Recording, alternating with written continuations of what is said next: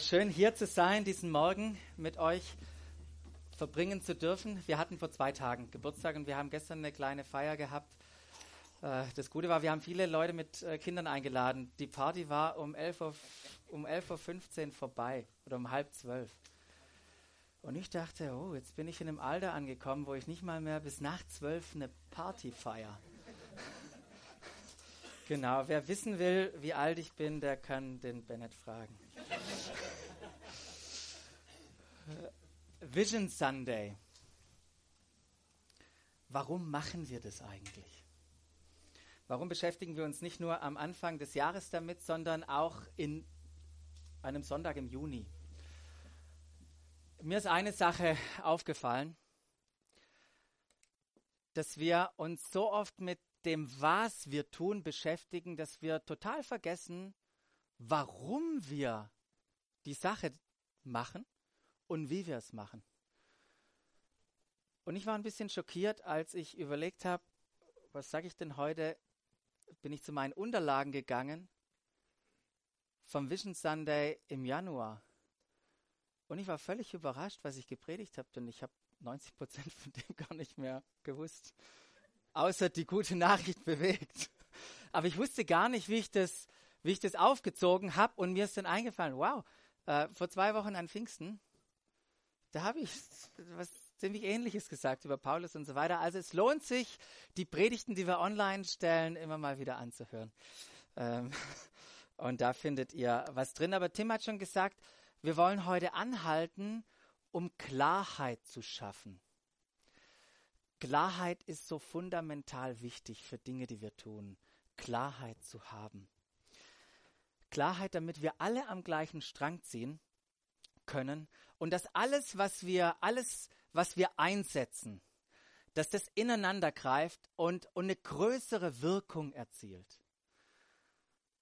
Das schafft Klarheit. Klarheit richtet aus. Klarheit verbindet. Klarheit bringt Kraft zusammen. Und wo keine Klarheit da ist, da ist Verwirrung, da ist Chaos und es kann am Ende enden wie auf dem Bild, was ihr da seht. Hier war keine Klarheit. Äh, hier war ein wildes Paddeln und Gewicht drüberlegen und mal aufstehen und dann passiert sowas. Leute kentern, wenn keine Klarheit da ist. Und mein Gebet für heute Morgen ist, dass Gott uns Klarheit schenkt, dass Gott uns die Dinge, die ihm wichtig sind für uns, uns aufs Herz legt und uns wieder daran erinnert. Sagt, wenn ich an das Jahr denke, wenn ich an Doxadeo Stuttgart 2017 denke, dann sind es meine Gedanken für euch. Dann ist das, wo, wo ich möchte, dass ihr, dass ihr wachst, wo, wo ihr euch hinentwickelt, ähm, wo ihr weiterkommt. Ähm, und deshalb unterhalten wir uns heute wieder darüber. Die ARD, die hat einmal im Jahr eine Themenwoche zu ganz unterschiedlichen Themen. Dieses Jahr war das Thema, vielleicht habt ihr irgendwo Plakate gesehen, woran glaubst du? Woran glaubst du? Das war das Thema dieser Woche und da könnt ihr auf der Mediathek könnt ihr zahlreiche Interviews und Reportagen, was weiß ich alles, angucken von Leuten, die an irgendetwas glauben. Ich habe mir ein paar Interviews reingezogen manchmal sehr schockierend, äh, was Leute glauben, aus meiner Perspektive. Aber ich habe euch ein paar Antworten mitgebracht. Da hieß es, genau, mach mal eins weiter. Seht ihr, äh, ein schlechtes Bild kriegt ihr auf der Mediathek. Ähm, nach den, also das Deutschland, ja, nach den einzelnen Bundesländern könnt ihr sehen, was Leute glauben. So, das gute Gott, die Bayern natürlich vorne. Ähm, aber dann in Landstrichen, gell, Niedersachsen, Mecklenburg-Vorpommern, Brandenburg, da muss man suchen, um Gott zu finden. Ähm, ja, ich habe euch jetzt neugierig gemacht auf der Mediathek zu gucken, aber jetzt bitte die Aufmerksamkeit wieder auf den, den Herrn hier vorne richten. Ein paar Antworten waren, ich glaube an das Gute im Menschen. Für eine steile Aussage, an das Gute im Menschen zu glauben. Es müssen Menschen sein, die, wenn sie sich angucken, ganz schön überzeugt sind von sich. Die arbeiten nicht auf dem Bau schwarz und solche Sachen. Die glauben ans Gute im Menschen. Die, ich, glaube an, ich glaube an die Liebe. Das ist natürlich auch immer höher. Oder eine höhere Macht und einen Schöpfer. Irgendwas. Nicht, nicht an den Gott, aber an irgend, irgendwas muss es geben. Ich glaube an die Familie und an Freundschaft. Das war auch ein, ein großes Ding. Und ich glaube an den Glauben an sich selbst. Ich glaube, dass wenn man an sich glaubt, dass man dass man Dinge schaffen kann. Das war, woran Menschen glauben und an das Positive. Und ich habe mir so bei dem Durchgucken, dachte ich so, das ist so eine Gruppe von Philosophen, die irgendwie versucht, aus der Existenz, aus der menschlichen Existenz und aus dieser Welt irgendwie Sinn zu machen, das zu ergründen, warum das alles so ist, zu deuten und zu verstehen. Und wisst ihr, wie ich mir noch vorgekommen bin beim Anschauen dieser Interviews? Ich bin mir vorgekommen wie Paulus bei seinem ersten Besuch in Athen. Wo er zum ersten Mal dort in Europa war, in Athen konfrontiert war mit diesen genau ähnlichen philosophischen Konzepten und mit, mit diesen Götterstatuen, die irgendwie für die Leute Sinn ergeben sollten. Mit denen war er konfrontiert. Und Paulus war dort, um mit den Juden zu reden. Und nach und nach haben sich aber irgendwie auch ein paar Philosophen dort in die Gespräche eingemischt. Und Paulus hat erzählt und auf einmal waren die so verwirrt und irritiert. Und als er dann noch von dieser Auferstehung, von diesem Jesus angefangen hatte, da dachten die so, warte mal, jetzt nehmen wir dich mal mit und schleppen dich vor den Areopag, vor den Stadtrat in Athen, wo die, wo die, die Bürger, die Bürger mit Stimmrecht und so zusammenkamen. Und als er davor stand, alle zusammenkamen, dann fängt er an zu sprechen und er erklärt diesen, diesen Menschen die Zusammenhänge dieser Welt, er deutet diese Welt aus seiner Perspektive, aus Gottes Perspektive. Eine wunderbare Rede könnt ihr nachlesen, Apostelgeschichte 17. Ich fasse sie euch mal zusammen, was er so gesagt hat. Hat er angefangen, hat gesagt, wisst ihr was, ich finde euch, ich finde euch außergewöhnlich. Ihr seid, ihr seid einzigartige Leute. Ihr seid, ihr seid richtig religiös. Ihr, ihr sucht nach der Wahrheit. Und es ist interessant, ich habe ich hab da so einen Gott entdeckt, der hat gar keinen Namen. Und wisst ihr was, von diesem Gott, der keinen Namen hat, da möchte ich heute euch ein bisschen erzählen. Weil dieser unbekannte Gott, das war derjenige, der die ganze Welt und alles, was da drauf ist, geschaffen hat.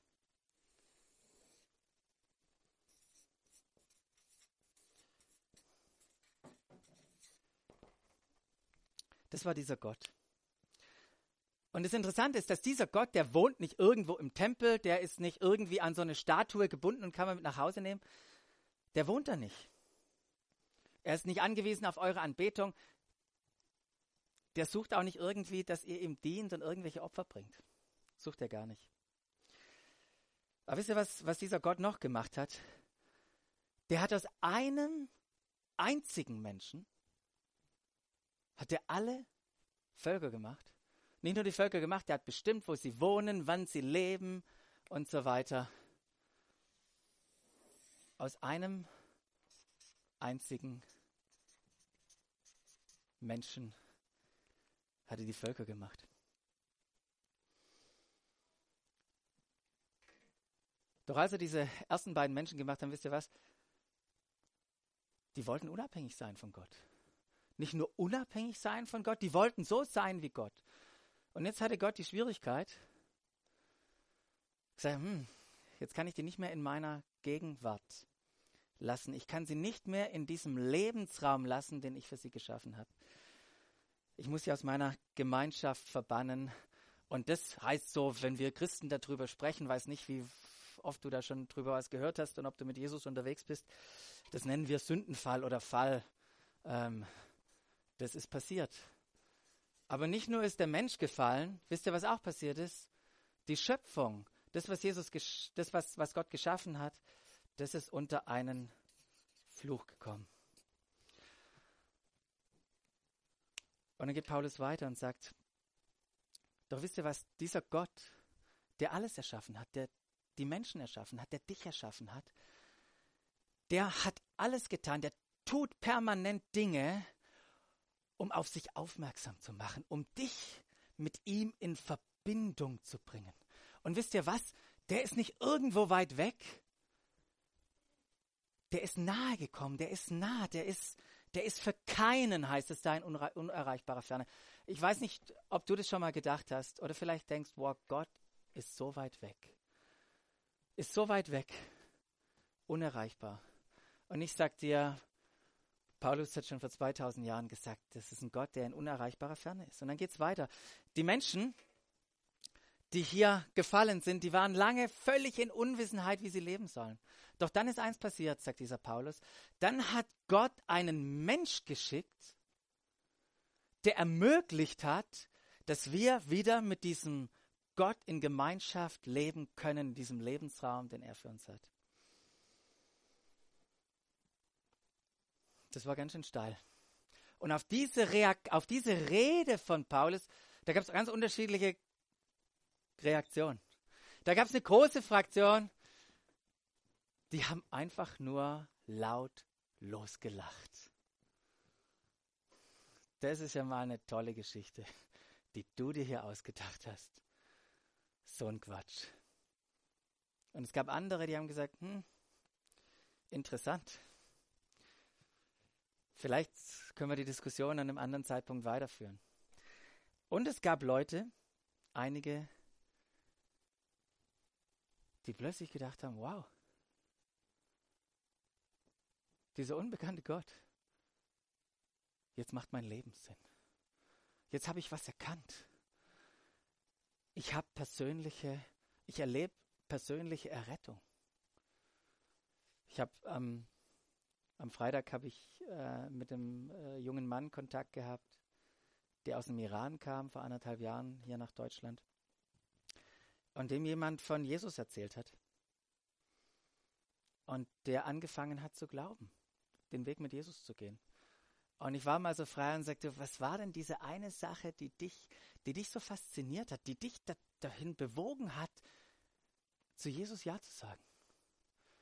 Er hat gesagt, als gläubiger Moslem bist du die ganze Zeit unter dem Druck, du bist unter dieser Angst zu qualifizieren.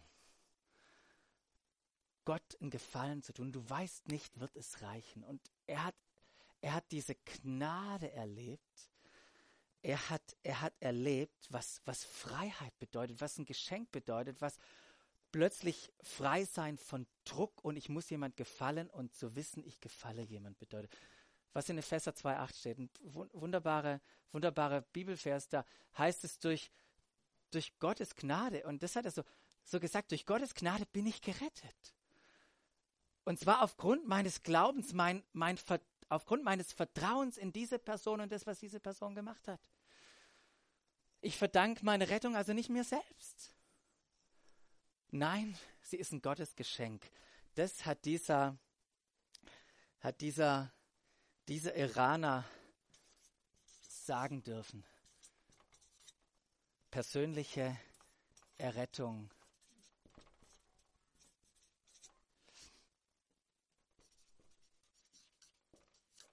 Ich brauche hier mehr Platz, das wird nichts, dieses Bild mal gucken. Persönliche Errettung. Wisst ihr, die, die Menschen in, in, in Athen, diese Iraner, er hat die Liebe Gottes erlebt. Die Liebe Gottes, die offenbar wurde im Sohn Gottes, so wie es in Johannes 3,16 heißt.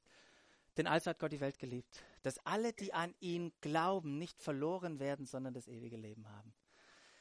Das ist, das ist die Grundlage dieser, dieser persönlichen Errettung, ist eine Offenbarung vom Sohn Gottes. Wer das hat, der an, ein Vertrauen in diese Person, der wird errettet. Und dieses zum ersten Mal erleben, zum ersten Mal zu verstehen, wow,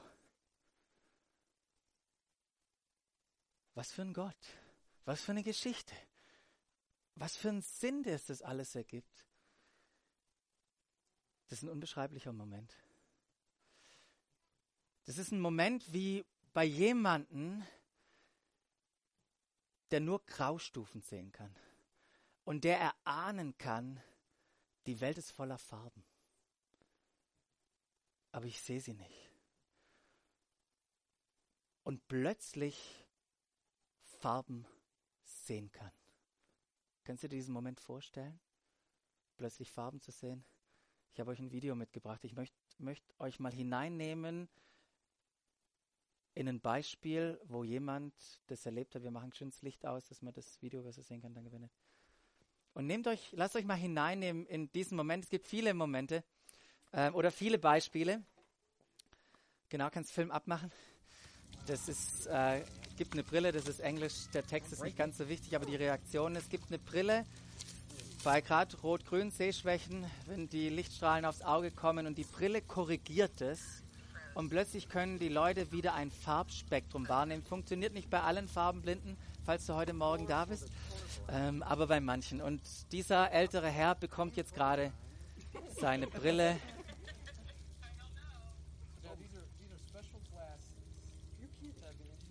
Kannst du ein bisschen lauter machen vielleicht?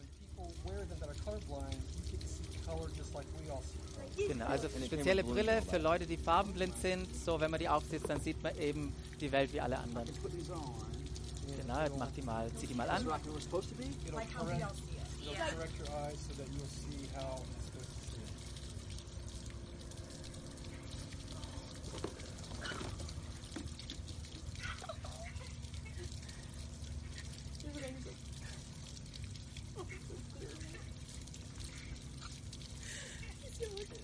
So clear, I can't believe it.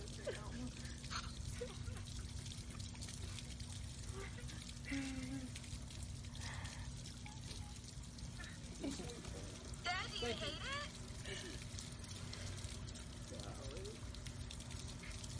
See the balloon color?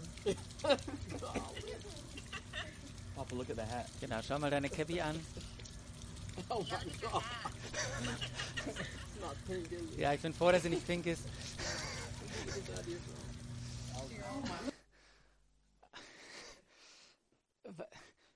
Könnt ja noch mehr Videos auf YouTube angucken. Ist es nicht bewegend? Jahrelang nur grau zu sehen und plötzlich, plötzlich kannst du Dinge sehen, die du noch nie gesehen hast.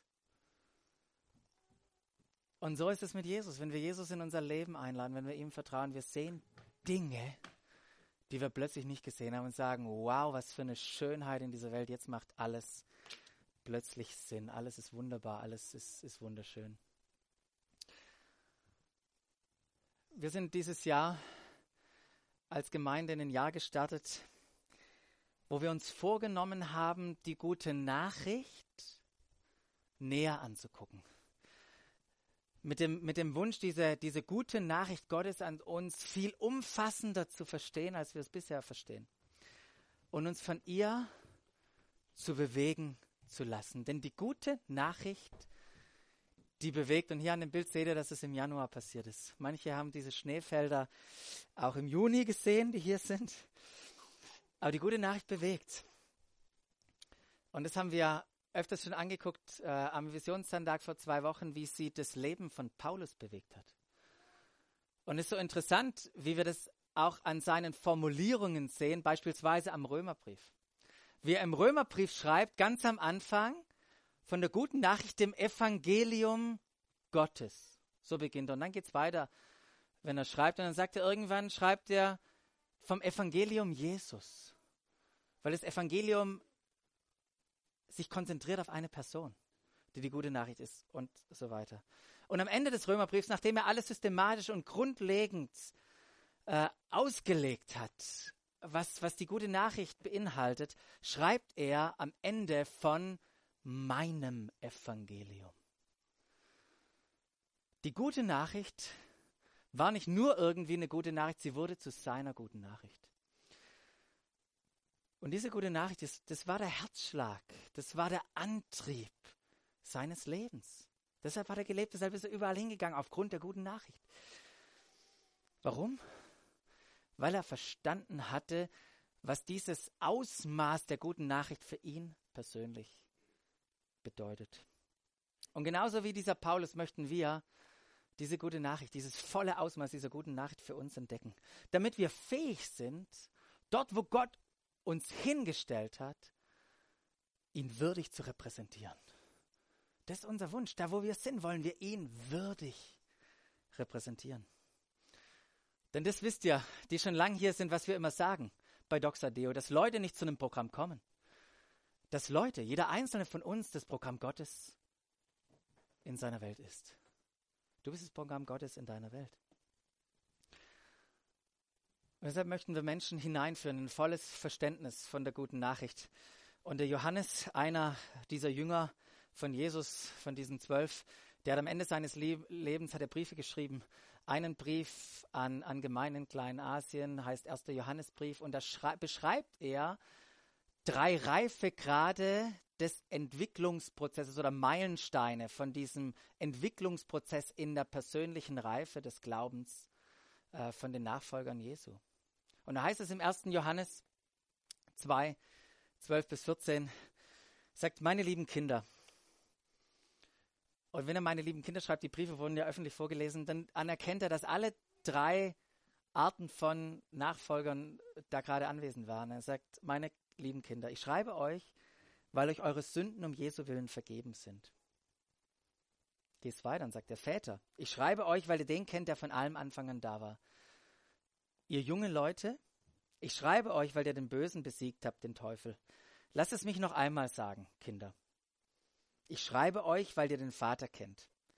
Väter, ich schreibe euch, weil ihr stark seid. Äh, halt, Väter, ich schreibe euch, weil ihr den kennt, der von allem Anfang an da war. Jungen Leute, ich schreibe euch, weil ihr stark seid. Das Wort Gottes ist in euch lebendig und bleibt in euch und ihr habt den Bösen besiegt. Johannes adressierte, wie gesagt, drei verschiedene Gruppen.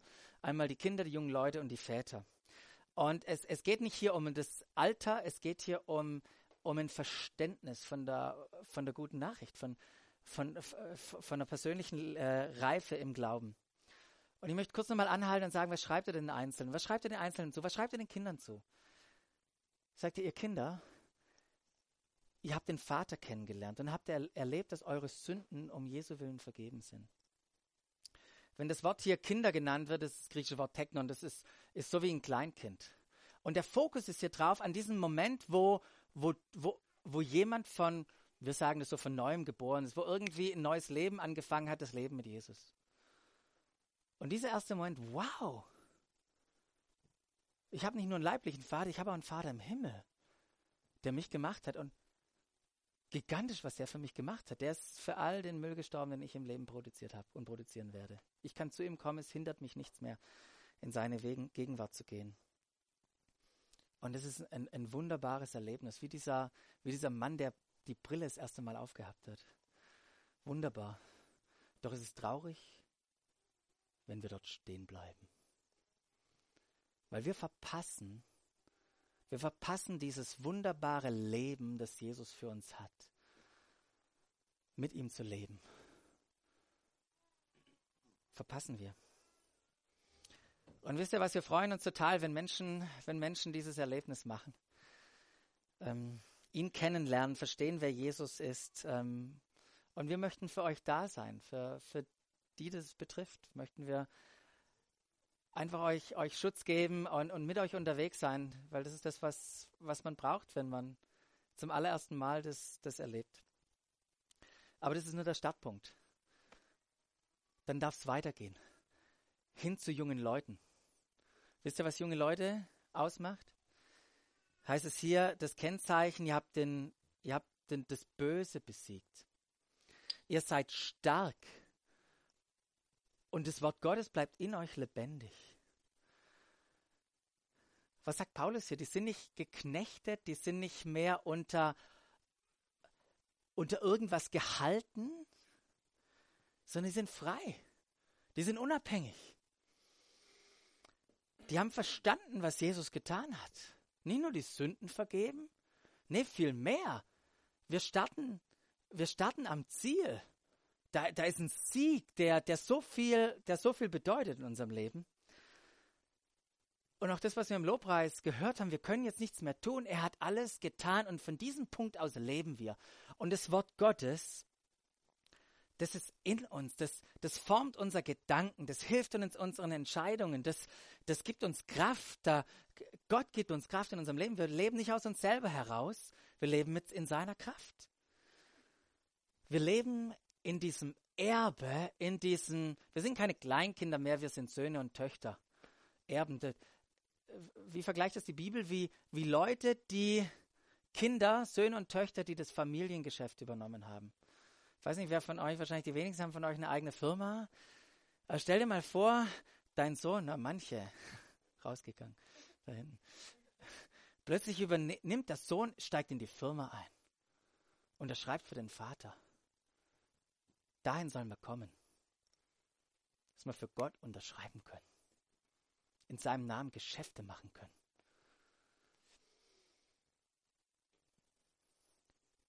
Und wir haben, und da möchte ich ganz kurz anhalten, wir möchten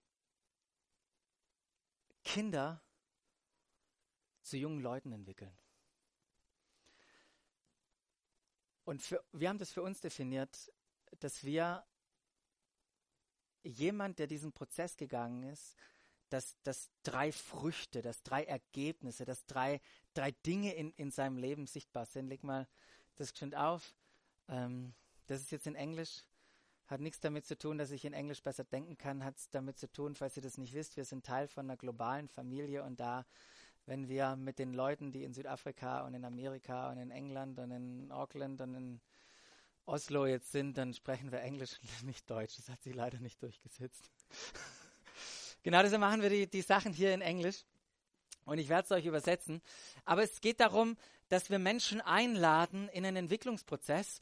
Und ihr seht schon, wie das hier Kreise zieht, wie hier Zahnräder bei der Musikschule schon da sind, ähm, die ineinander greifen. Einer hat mal gesagt, das ist so ein Turboprozess. Wir wollen Leute in so einen Turboprozess reinbringen. Und wir wollen ihnen helfen, dass sie Gott kennen. Das erste Zahnrad, knowing Gott.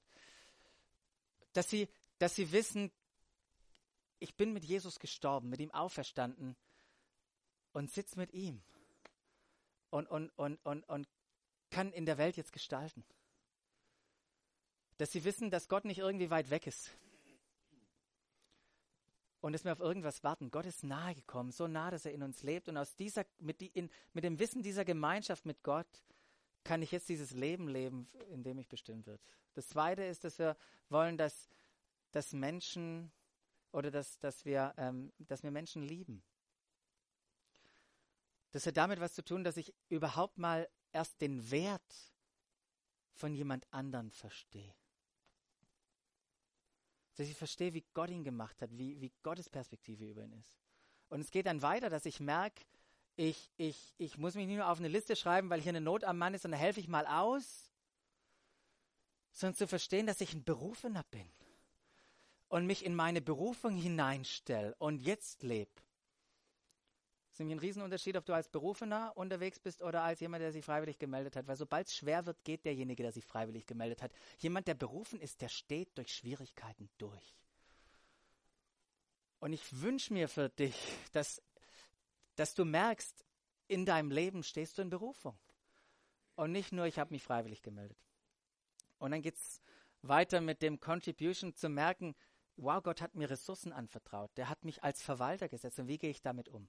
Und dann weiter, das letzte wäre dann zu sagen in diesen Zahnrädern, das dritte, hey, meine Welt gestalten. Da wollen wir Menschen hineinführen, dass sie das tun können. Und da brauche ich ein gewisse, gewisses Weltbild.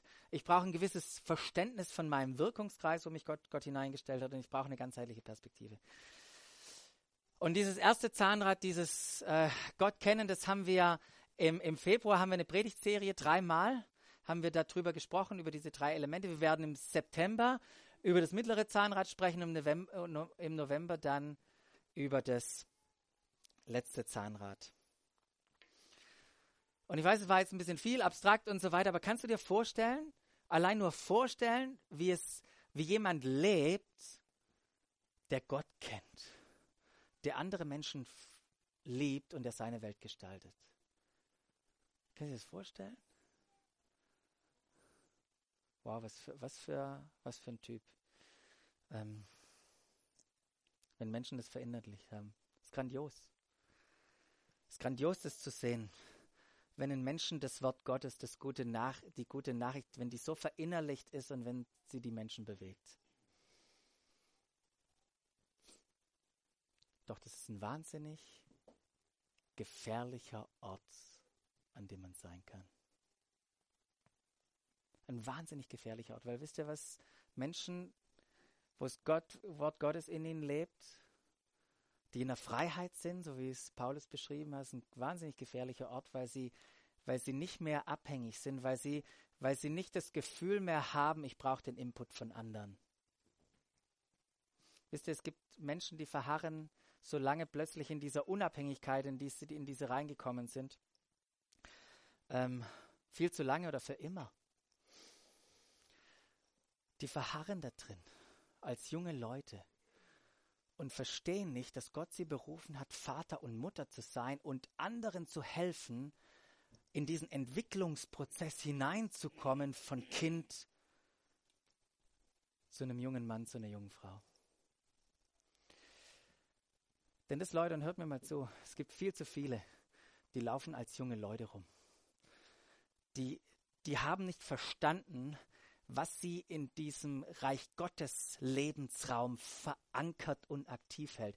Und das, was dich irgendwann verankert und was dich im, im, im, im Reich Gottes aktiv hält, ist, wenn du in diesen Reich Gottes Prozess hineinkommst und anfängst, was andere mit dir getan haben, wieder mit anderen zu tun. Wenn du da, wenn du irgendwo stecken bleibst, dann schläfst du mal sonntags aus. Nicht, dass ihr immer sonntags kommen müsst, sage ich gar nicht. Aber dann schläfst du sonntags aus und denkst, ach, wahrscheinlich das, was der Basti wieder erzählt, kenne ich schon, hat er wahrscheinlich schon mal erzählt. Und das mache ich immer wieder. Wisst ihr was? Irgendwann, da werde ich mich meine Predigten wiederholen, weil, weil die Dinge so wichtig sind. Am Anfang dachte ich, sag mal, wie doof kann ich denn, ich muss doch bescheuert sein. Das merken doch die Leute, wenn ich mich wiederhole. Ich merke es ja nicht mal selber, dass ich mich wiederhole. Immer wieder. Das hier, das müssen Leute verstanden haben. Und ich möchte euch, ich möchte euch herausfordern, nicht stehen zu bleiben, sondern Vater und Mutter zu werden.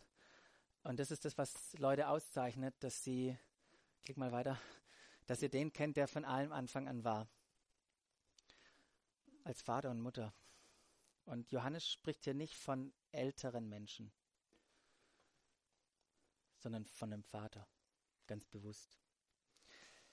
Und dieses Wort Vater, Pater, das ist nicht nur auf einen leiblichen Vater gemeint, sondern auch auf, auf eine, auf, kann auf einen entfernten Verwandten gemeint, gemünzt sein, auf eine Respektperson, auf ein Vorbild, auf einen geistlichen Vater. Und es geht hier um geistliche Vaterschaft. Und diesen geistlichen Vater, den zeichnen ein paar Qualitäten auf, kannst mal klicken und dann klickst du weiter, weil sonst, ähm, genau, ein paar Sachen äh, machen wir jetzt nicht, sonst verliere ich Zeit, aber das ist nicht nur Gott zu kennen, ähm, sondern die Qualität, nicht nur die Qualität zu haben, sondern Vater ist auch jemand, der Kinder hat. Ist euch das schon mal bewusst geworden?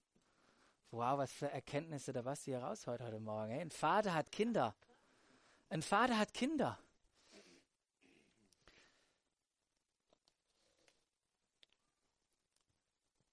Dieser Johannes, der den Brief geschrieben hat, ähm, der hat einen Verwandten, einen Namensverwandten. Und dieser Namensverwandte heißt Johannes der Täufer. Und vielleicht hat dieser Johannes beim Schreiben von diesem Begriff Vater auch an diesen Johannes den Täufer gedacht. Vielleicht an die Stelle zurückgedacht, als er mit Jesus zusammen war und Jesus über Johannes den Täufer gesprochen hat. Matthäus 11, Ganz interessante Geschichte, wo die Jünger vom Johannes, den Täufer, zu Jesus kommen und mit seinen Jüngern sprecht, spricht. Und da haut, bezieht sich oder beschreibt Jesus was über den Johannes den Täufer und erwähnt, dass im Johannes dem Täufer Prophetien wahr geworden sind, die 500 Jahre zuvor in einem Prophetenbuch Maleachi, das ist das letzte Buch des Alten Testamentes, geschrieben wurde. Also Altes Testament, der Großteil von unserer Bibel, letztes Prophetenbuch, da stehen Verheißungen drin, die 500 Jahre später vom Johannes den Täufer erfüllt wurden. Und zwar stand da drin, dass dieser Johannes der Bote war, der den Weg für den Erlöser, den Messias, vorbereitet. Und indirekt sagt Jesus, das bin übrigens ich. Und dann heißt es noch in dem Gespräch mit den Leuten dort, ihr, ihr könnt, von, von mir aus ist es okay, ihr könnt Johannes den Elia nennen, der kommen soll. Das ist ihm erfüllt worden. Und wisst ihr warum, warum das Johannes sagt? Weil er sagt, hier gibt es eine Prophetie. Hier wird einer kommen, Elia wird wieder kommen und er wird das Herz der Väter zu den Söhnen kehren und das Herz der Söhne zu den Vätern. Und diese Prophetie wurde in Johannes des Täufers erfüllt, weil Johannes war der Erste hier, der geistliche Vaterschaft gelebt hat. Hier fängt eine neue Zeit an. Denn wisst ihr, und das beschreibt Jesus, was er selber hier vorgefunden hat. Wisst ihr, was ich hier vorfinde in eurer Generation? Und jetzt spricht er zu den ganzen Juden und den Pharisäern und all die da waren. Sagt er, das finde ich vor. Das sind die Führer eurer Generation. Sie sind wie Kinder. Wie Kinder, die auf dem Marktplatz sitzen und ihren Spielgefährten, Kinder spielen mit Kindern, zurufen. Wir haben euch auf, die auf der Flöte lustige Lieder gespielt und ihr habt nicht getanzt. Wir haben uns echt bemüht. Ihr habt nicht getanzt. Wir haben mir so ein tolles Programm abgezogen. Ihr habt nicht getanzt. Und ihr habt nicht, äh, und wir haben Klagelieder angestimmt und ihr habt nicht getrauert. Als Jesus den Zustand dieser Leute sah, wisst ihr, wie er das zusammengefasst hat? Das geht hier ab wie bei Kindern, die andere Kinder unterhalten, die versuchen, andere Kinder glücklich zu machen, die andere Kinder beschäftigen. Und wisst ihr, wozu das führt? Zu gar nichts.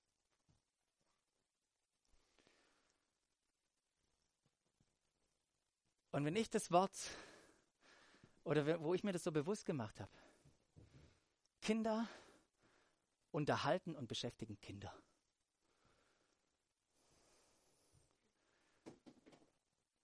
Eine Riesenherausforderung. Eine Riesenherausforderung für mich. Weil wisst ihr, was ich nicht sein will? Ein Kind, das andere Kinder beschäftigt und unterhält.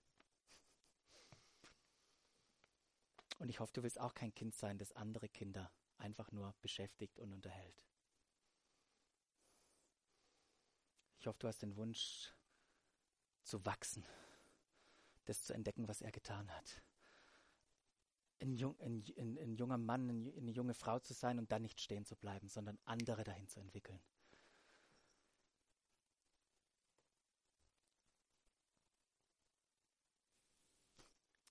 Und wo stehst du da? In diesem Entwicklungsprozess. Ich möchte dich heute Morgen herausfordern, dich daran erinnern, wie wir in dieses Jahr gestartet sind, wo wir gesagt haben, die gute Nachricht bewegt. Und ich möchte euch, ich möchte euch herausfordern, euch bewegen zu lassen. Können wir uns bewegen lassen? Können wir das irgendwie machen? Nee, wir können es uns nicht machen, aber wir können uns, wir können uns der guten Nachricht aussetzen. Setz dich dem Wort Gottes aus. Setz dich, setz dich den anderen aus. Den anderen Menschen. Lerne, lernt voneinander.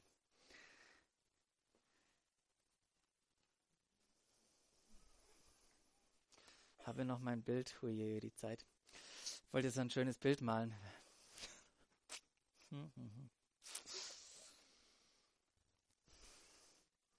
Als Jesus den Preis für die Menschheit bezahlt hat, hat er nicht nur die Menschen erlöst. Das ist gigantisch. Aber er hat nicht nur die Menschen erlöst, er hat was mit der Schöpfung getan. Es gibt einen Vers in Kolosser, da heißt es ja, Gott hat beschlossen, mit der ganzen Fülle seines Wesens in ihm, in diesem einen, in diesem Jesus zu wohnen. Und dann heißt es weiter, und durch ihn, müsst ihr euch mal vorstellen, und durch ihn ist das Ganze, und durch ihn das Ganze Universum mit sich zu versöhnen. Googelt mal Universum, guckt euch mal das Bild an, versucht irgendwie unser Sternensystem und Milchstraßensystem zu finden. Er hat das ganze Universum mit sich versöhnt. Dadurch, dass Christus am Kreuz sein Blut vergoss, hat Gott Frieden geschaffen.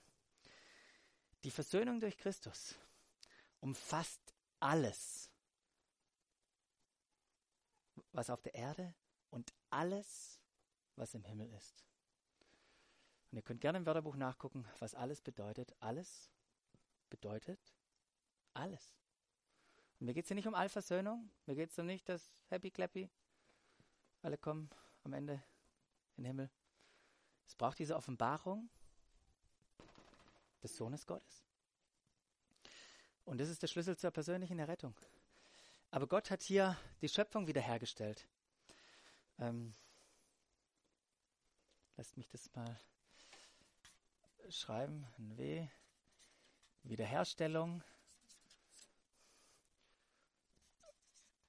Kolosser 1,20. Und wisst ihr, was der Schlüssel ist, damit die Welt in die Wiederherstellung kommt? Lass uns mal Römer 8,20 angucken. Sorry, dass heute ein bisschen Theologie ist und Bildle malen und so weiter, aber das ist, das ist der Schlüssel für die Wiederherstellung der Welt. Und das sagt Paulus im Römer, ja, die gesamte Schöpfung wartet. Die gesamte Schöpfung wartet. Wisst ihr, auf was sie wartet? Nicht auf den Bus. Die gesamte Schöpfung wartet, dass die Söhne und Töchter Gottes in ihrer ganzen Herrlichkeit offenbar wird.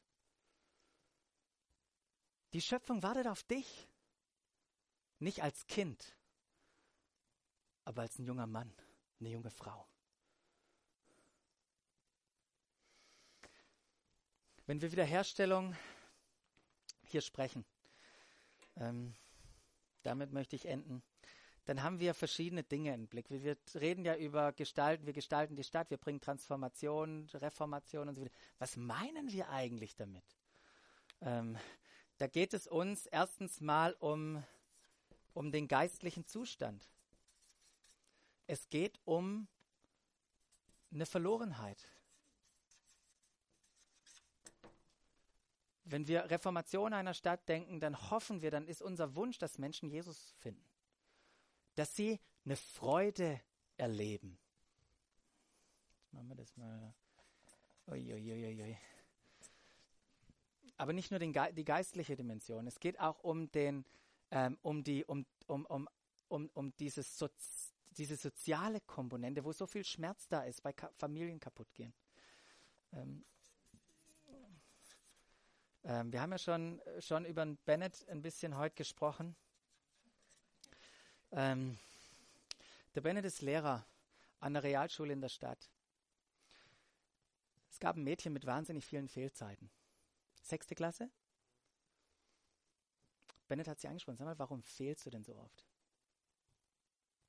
Wisst ihr, was ihre Aussage war? Wenn ich nicht zu Hause bin, ist die Wahrscheinlichkeit viel höher, dass mein Vater meine Mutter verprügelt. Leute in unserer Stadt, da brennt die Hütte. Und wir leben in unserer Blase manchmal und kriegen es gar nicht mit. Aber nicht nur Familien wiederherzustellen, sondern auch die ganze, die ganze Kultur. Ja, hier gibt es Frieden. Und die ganze Kultur wiederherzustellen. Was meinen wir damit? Da kommen unsere acht Gesellschaftsbereiche in, ins Spiel, wo, wo Leute, wo, wo so viel kaputt ist in unseren Gesellschaftsbereichen, weil Gott hinausgedrängt wird. In unserer Bildung, in unserer Wirtschaft, in unserer Politik, in den Medien, im Sport, wenn Gott keine Rolle mehr spielt, nicht gut. Und da wollen wir, ähm, und, und, da passiert dann Zerbruch und Schaden. Und das soll, na, jetzt kann man es aufgeben, hä? Ähm, Gerechtigkeit. Und ich weiß nicht, so für die Theologen unser, uns Friede, Freude, Gerechtigkeit, da denkt man an den Römer und dann ist das Reich Gottes präsent. Wenn Friede, Freude und Gerechtigkeit im Heiligen Geist da ist.